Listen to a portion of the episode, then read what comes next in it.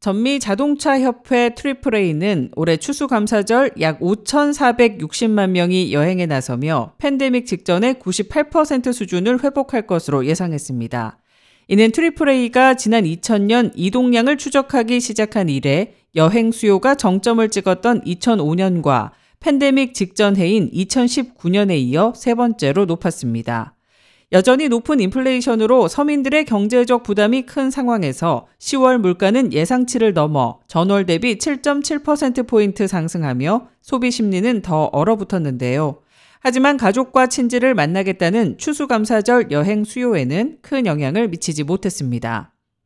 트리플 A의 악사 디아즈 대변인은 인플레이션과 높은 휘발유 값은 여행 수요를 떨어뜨릴 것으로 보였지만 팬데믹 2년간 억눌린 여행 욕구가 폭발하며 여행객 증가를 이끌었다고 말했습니다.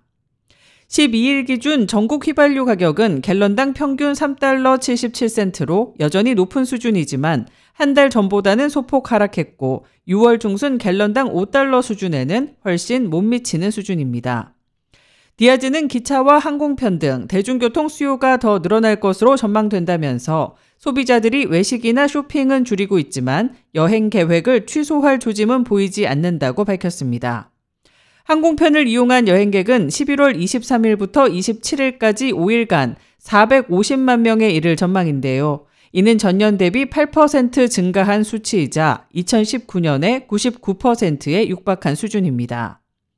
트리플 A는 연휴 기간 공항과 공항 주차장이 많이 붐빌 것으로 예상되므로 평소보다 서둘러 공항에 도착하고 수화물을 붙이는 것은 피하는 것이 좋다고 조언했습니다.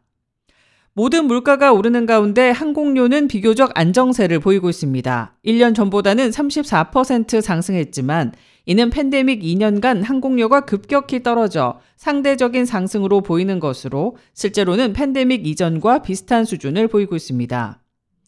올 여름 항공사들은 여행 수요가 몰리면서 대규모 결항과 운항 지연 사태를 겪은 바 있습니다. 항공사들은 이 같은 문제가 되풀이되지 않도록 추가 인력을 고용하는 등 대비하고 있다고 전했습니다.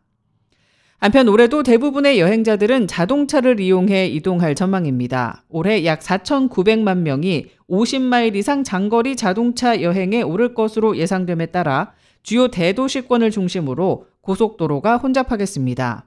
따라서 가장 바쁜 시간을 피하기 위해서는 추수감사절 전날인 수요일 아침 일찍 또는 추수감사절 당일 오전 11시 이전에 이동하는 것이 가장 좋고 금요일과 토요일, 일요일 오후 4시에서 8시 사이는 피하는 것이 좋습니다.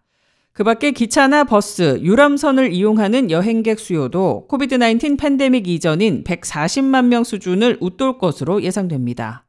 K-레디오 손윤정입니다.